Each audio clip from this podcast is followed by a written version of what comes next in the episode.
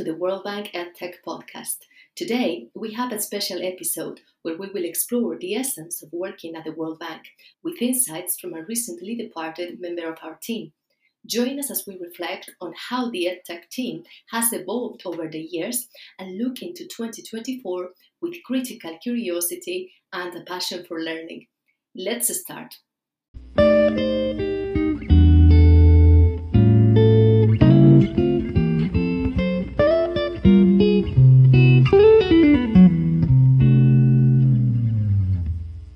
Welcome to the World Bank EdTech Podcast, a conversation on the use of technology and innovation in education globally. My name is Bob Hawkins, and I'm the Global Lead for Technology and Innovation in Education here at the World Bank. We are extremely pleased to have with us today a recently departed member of the team, uh, Iñaki Sánchez Ciarrusta, and also a recent arrival to our team, uh, Lucía Blasco. Today's discussion, uh, we want to explore this question of what it's like to work uh, at the World Bank and with the World Bank EdTech team. And we've dubbed this discussion the three Iñakis and the one Lucía uh, to explore the different evolution of uh, our colleagues uh, before they joined the bank, during their tenure at the bank, and after the bank. So, Iñaki, I want to kick off with you, who the star of this show, really. Uh, if, if you can share with us a little bit about your background before joining the team, and your expectations or impressions of, of what it would be like uh, to work for the World Bank EdTech team. Thank you very much, Bob, uh, and it's really a pleasure to, to be here. So it's been a little bit over four years, um, and I hope that this journey of the three Iñakis and Lucía is is interesting for the listeners because it could be a mirror of what it's like in detail to work in a team at the bank and the evolution that I experienced was in parallel also the evolution that the team experienced over these four years. It's, it's important to note, Iñaki, that when you joined us, uh, it was before COVID, and we were a very small team with just Mike Trucano and myself. And you were really the third member, and the team has grown quite a bit since then. Uh, I just want to give that context to the audience as well. Exactly, exactly. And maybe um, when we go deeper into that, I can I can give a little bit more my thoughts about that. Well, so I always had this interest for difficult problems and thinking about innovative solutions and if possible involving technology. However, I always had a linkage to education. My mother was a principal for a school for many, many years. I always kept this relationship with my local schools to volunteer, to be a counselor. Once I finalized my master's on aeronautical engineering, I decided to complement those studies with a master's on teacher professional training and teacher capacity building. In part because I felt that as engineer, I could have for sure a positive impact in the world. But at the same time, I wanted to, to take a different route and, and try to have an impact in a different way. And I signed in a program of the Basque government where I was lucky enough to spend a little bit over four months in a rural area of West Bengal, trying to, to support local teachers in a local rural school. And I think that I mean in West Bengal changed my perspective, my objectives. Maybe that was the initial seed uh, towards working in development. So, so Iñaki, what inspired you to uh, take this adventure in India? Well, so especially having the reference of my own mother that was always working with youth, reinventing herself, I wanted to try to use the skill set that I received as an engineer being able to try to identify complex problems and find innovative solutions and try to apply it to a different field, to the field of education. Trying to go to a developing country and, and see if I could be impactful and help my colleagues working there. And, and what was the dream of what you hoped you could become uh, through this adventure? What was your vision of your future self? So that's a that's a very good question. I guess that what I wanted to be sure is that uh, maybe it's a it's a cliche of an answer, no? But I would love to look at myself in the mirror and, and being able to to say, okay, I try my best to put to work my skills in a way that I consider that are useful and impactful. And what I was looking for was to to receive also an experience to open my perspective. So I felt that for me also it was for sure an enriching experience just to go out there to a very different context, a very different culture, and learn, from my colleagues in this case in West Bengal there's there's no turning back. A little bit like Cinema Paradiso. Once you leave that shore and that home, uh, you're on a, a, journey to discover uh, a new you. Uh, tell us a little bit about that experience and what aspect of Iñaki you discovered in India. Well, I discovered a, a more humble Iñaki. I was much younger, and I remember thinking, well. I'm going to this very rural school, no connectivity, of course, in the middle of nowhere, really. And I was thinking, well, with my master's uh, in education, with my knowledge as engineer, I'm sure that I'm going to have a direct impact from day zero. But then I realized that the, the contest was difficult. Uh, I wasn't aware of many of the complexities. I needed to learn about some uh, political issues that were in the region. I needed to learn about how things were done in that context. And of course, I needed to listen a lot. I needed to wait a lot. So I learned, I think, to be more patient and and just understand that sometimes you need some time to to reflect and to to be aware of of where you are. Yeah, no, I mean, uh, engineering is a very ordered discipline. Uh, life is very chaotic. Exactly. So after India, you took a position back with the government. Tell us the steps that, that brought you to the bank and, and your expectations of what you were thinking about the bank before you joined our team. So after India, I was in closer contact with the whole ecosystem of NGOs. I was more aware of the work that they were doing and the big challenges in, in our client countries, in the developing countries. So I went back to Spain and, and I work as a teacher. I was leading some programs related to STEM in the Basque Country, but I felt that I still needed to learn a little bit more. So the Basque government they had a program for young professionals focused on internationalization. And of course, I knew a little bit about the World Bank, but it was thanks to this program that I became more aware about multilateral organizations and was able to go to the Embassy of Spain in Washington to the multilateral department. For the listeners, what we did in this office is be the liaison between Spanish organizations, Spanish NGOs, foundations, and different multilateral organizations, including the World Bank. And that was actually a fantastic opportunity to realize all the work that the, the bank was doing and be in first touch with the task team leaders from the World Bank working in different projects, not only in education, but in innovation in general. So this was my first closer contact with the bank. Thanks, Iñaki. We often joke that what we do isn't rocket science, but uh, we're very happy to have a rocket scientist uh, on the team. Uh, employee uh, with the public sector in the government of Spain. I want to bring uh, Lucía Blasco into this conversation to kind of have the other bookend of somebody who is now just joining our team. Uh, Lucía, a huge welcome to you. We're very excited to have you uh, with the EdTech team. I wonder if you can share a little bit about yourself uh, with our audience, uh, your background, and whether you have a question for Iñaki, Lucía. Hi, Bob. Hi, Iñaki. Thank you very much. I'm really excited about this new adventure. I'm really interested in international relations and storytelling. And in my last uh, seven years, I've been working for the BBC World Service. Um, and I've been covering a lot of Latin America.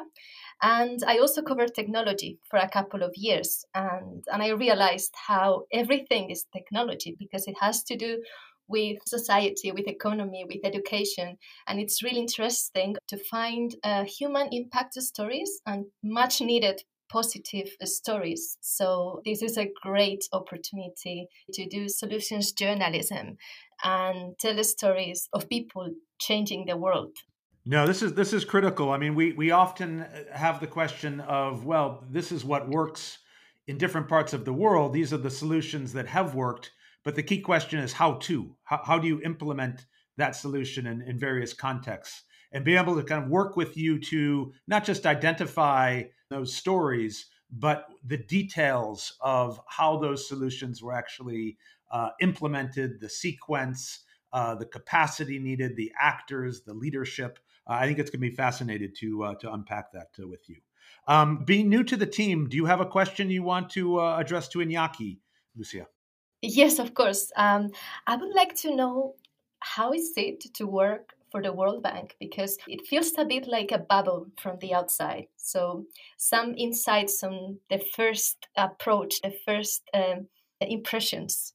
Of course, Lucía. So, I was in a similar situation where I had some conversations. I understood some of the mechanism. I understood the structure of the teams in the bank, the work they do but I didn't know exactly how is a day-to-day work at the bank. No, and I think that the opportunity of having this podcast and doing this reflection is actually super helpful for me because you need some distance to actually process what happened during all these four years. No, the day to day in the team in the bank, as Bob perfectly knows, um, is full of trying to find solutions, trying to stop little fires, trying to keep always a clear vision and a clear compass to the midterm, the long-term goals that the team has, while at the same time answering to these problems and to these needs that appear, being relevant to the country teams. So what I found when I joined the team was better than what I expected.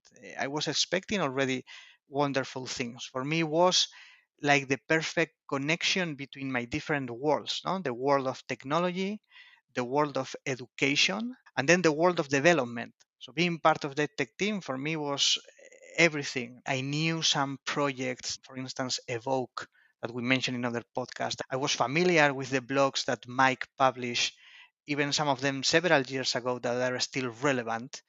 Uh, but then and I'm not saying this because we are being recorded. Uh, I think that the team knows. Uh, what I found was a team of a wonderful human value, uh, always ready to help each other with a lot of knowledge and with the clarity of being always relevant to the needs of the countries and our colleagues working in the regions. No, thank you, Iñaki. I mean, as, as you know, we we did our strategy paper, the title being Reimagining Human Connections. So uh, the interpersonal relationships uh, amongst the team are extremely important because at, at, the, at the end of the day, it's, it's the people uh, that make the difference. And having somebody like you, I think it's interesting, kind of as we started this conversation, of the different paths that you took, not really knowing where it would bring you, but looking back, how all of the different experiences you've had uh, fit together. And I have to say that the experience that you brought to the team was ideal. You you had a strong engineering background. You had experience in a developing country. Uh, you had experience uh, with uh, the, the, government sector. So you, for us, uh, were a fantastic uh, addition to our team at a very critical point. No, thank you, Bob. And maybe this goes back to perhaps something useful for the listeners, and it's that I think that each one of us we bring to our teams a very particular skill set, no? and and and sometimes you need something like this when we talk about lifelong learning. No, it means reinventing yourself again and trying to do this retrospective exercise of of saying, okay, maybe this path wasn't the most straight one, but uh, I'm sure that I learned some things that can be applied in in this new context. No, I mean. I hope you learned a few things. I mean, that was my next question to you. I mean, technology changed and evolved. Uh, can you share with our listeners just kind of a little bit of uh, you know the highlight reel, uh, two or three things from uh, from your four years with us? Sure. So the first one is that the team grew, the team evolved.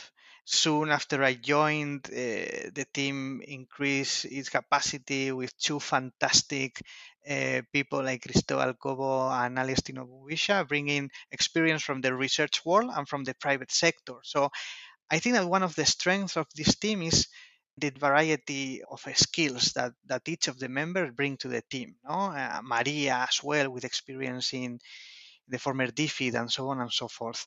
Um, and the team responded in my opinion, in a fantastic way to a huge challenge like COVID was. One of the first things that I did when I joined the team was this document where we try to monitor all the projects, all the dialogues, all the key past projects that had any type of edtech component on it in order to understand the demand from the countries, in order to to be um, decision driven no? and demand driven in our connections with the countries.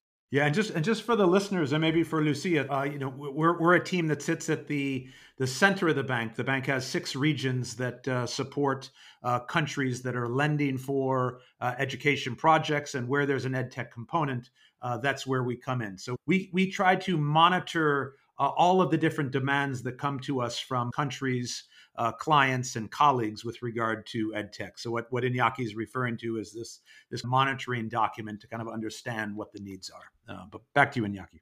Exactly. No, and my point was that even back then, the, the percentage of World Bank education projects, the, the portfolio with EdTech component, it was very high. But I think that today is more than 95%, I think, of the of the World Bank projects yeah, it's like 96%. 96, they have some type of edtech component. No? So, of course, when when Bob was mentioning that joke that I think that Ma- Ma- Mike started of what we do is not rocket science, but just in case we we have a rocket scientist, I do think that some of the things that we are trying to do, and by we I mean the whole uh, development world, no, trying to solve some of these educational challenges, they are indeed more difficult than rocket science because we don't have concrete equations and specific answers that work no matter where no? Um, so so back to the reflections. I think that the reaction to covid from the team was fantastic. The team published the strategy paper right before covid and it was fantastic to see how relevant it was during and after COVID in our dialogue with countries. We will need like a series of podcasts uh, to just explain all the lessons learned. No, no, and you can maybe share the five principles uh, from from that document. And you've also exposed me because I, I do steal my best ideas from Mike. So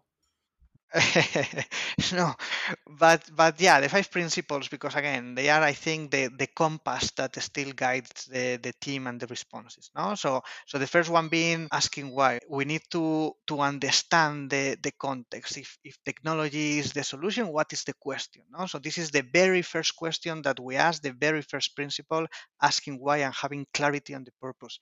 The second one is also essential in the work that we are doing, and it's about designing for all and at scale. When we are talking about technology, um, sometimes and often, if the implementation is not done correctly, actually what you can accomplish is increasing the gap.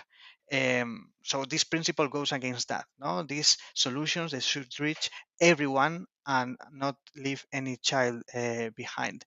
The third one is empowering teachers.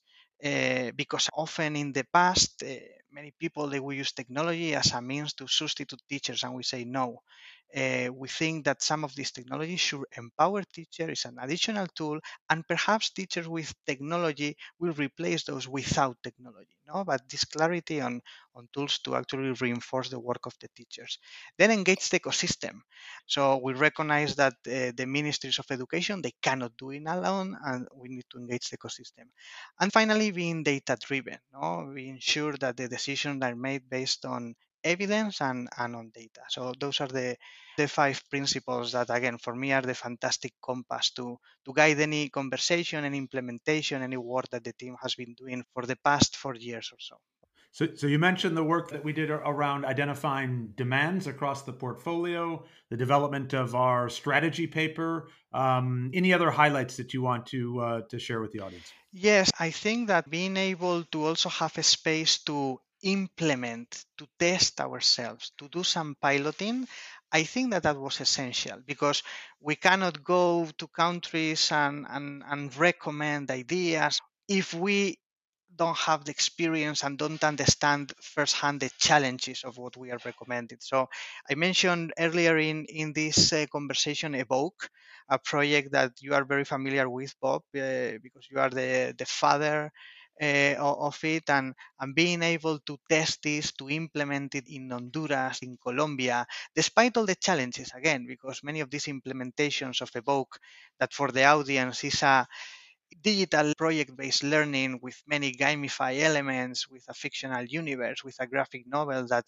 the focus is uh, to develop 21st century in youth. Um, one of my key highlights was being able to implement that because there is nothing like testing something yourself, trying it yourself. Eh, and this is the way to, to better understand the details and the challenges.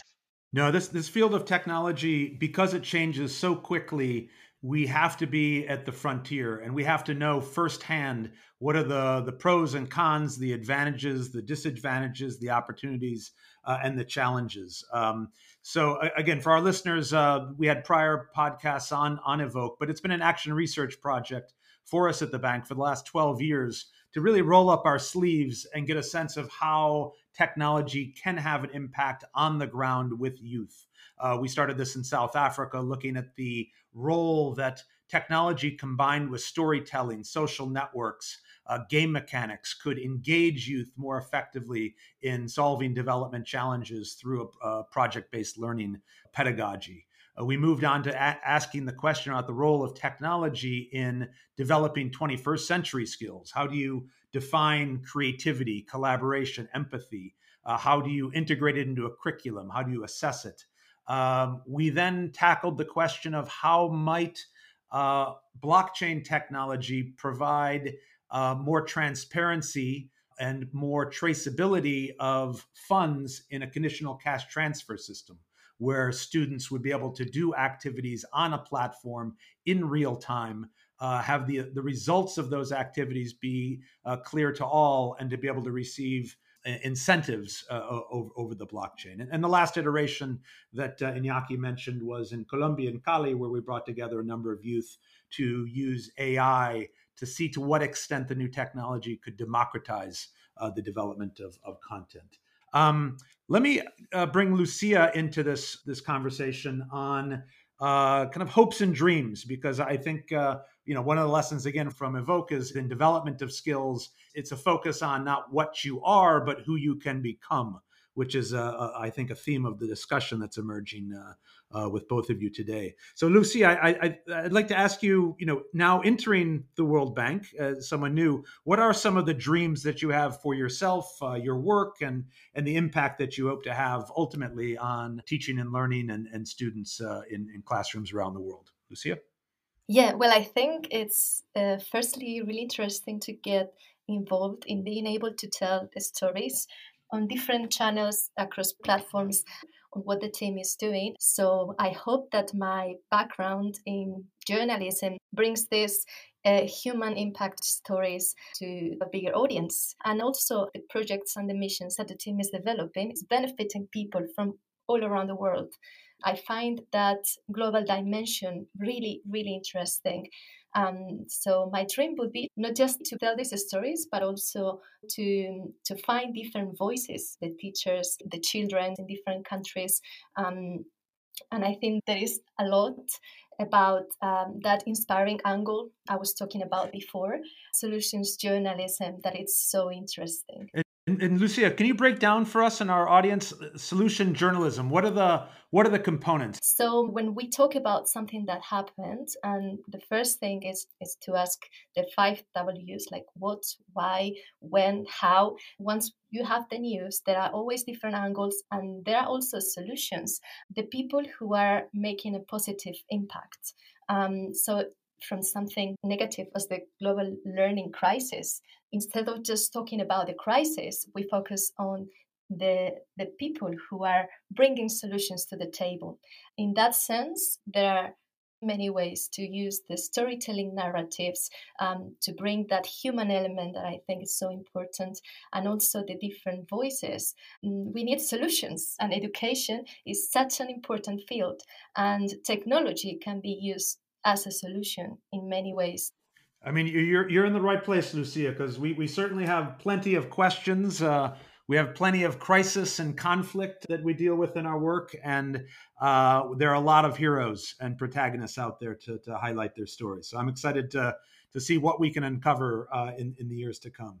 So Iñaki, this is a bittersweet moment. Uh, we've we've kind of reflected on our incredible collaboration and all the fun we've had uh, over the past four years. But you're you're moving on to a new challenge. I wonder if you can tell us a little bit about your next adventure uh, and some of the lessons that uh, you'll bring to the new team. Yes, and, and I think that I'm as short physically as at the beginning, but I hope that internally I have grown a lot and, and, and these years basically thanks to you bob thanks to mike thanks to the whole team no? And again i want to emphasize how fantastic this team is. So i will be joining the learning innovation hub from unicef. Uh, they are part of the office of, of innovation. And in terms of what i'm going to bring um, when I when I left the bank, uh, I sent a goodbye email, as you know, with a short story no, of of um, different monsters that I think that all of us, no matter the organization, no matter if it's big or small, we we sometimes face. No, maybe not all all the monsters that I mentioned in that fable in that short story, but at least some of them. So, so some of the monsters were the the bureaucracy, the the need to foster collaboration. Exactly, the lack of coordination, the, the the apathy. No, all of us sometimes maybe when we have been in a position for too long, we start paying less and less attention to those details that we were mentioning. No? So, so, so again, the fable was about that, about those monsters, but particularly about the solutions and the solutions that we can accomplish together. No, and I feel that I can bring some of these recipes to the new team. For instance, I mentioned that apathy could be defeated by passion and dedication, and I know that our team, the EdTech team at the bank, they have that passion, and I know that this new team they also have it. No, I know that effective collaboration and coordination that goes back to our principle of, of engaging the ecosystem is essential for success in this field.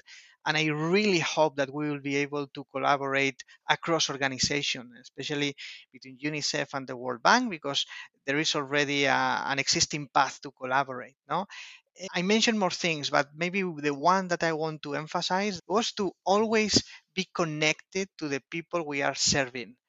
Because sometimes it's easy from Helsinki or from Washington to to be disconnected, to be far. And I know that the tech team at the World Bank, they are always super connected to the demands, to the realities. And I will try to, to ensure to bring the same to my new team. Thanks, Iñaki. Thank you both for a fascinating discussion. Lucía, I'd like to ask you one final call to action for our listeners uh, to become their, their best selves. Um, I would say to have curiosity uh, to learn about what happens around the world, um, because less and less people want to be informed about what's happening around us. Um, so this is the news fatigue problem we are facing in journalism. But I think it's really important to be aware of the different realities and to be curious. So that would be my call to action. I love that. Critical curiosity. Uh, and Iñaki, what's your call to action for our audience? My call to action is something that we have in the paper and is start. Many times the, the team mentioned the perfect is the enemy of the good. So my call to action would be just to start. What I hope is to one day become a Bob, become a Mike, still along. Be careful what you ask for. A long path to follow, Bob. Back to you. No, gracias a dos uh, por una conversación muy interesante. Thanks both for a fantastic conversation. I'm going to miss you dearly, but I hope that uh, our collaboration will continue in the future and we will both continue dreaming together and becoming uh, our potential selves. And Lucía, welcome to the team. I'm very excited to work with you. Muchas gracias. A ustedes. Un abrazo muy fuerte. Thank you very much, Bob. Un abrazo.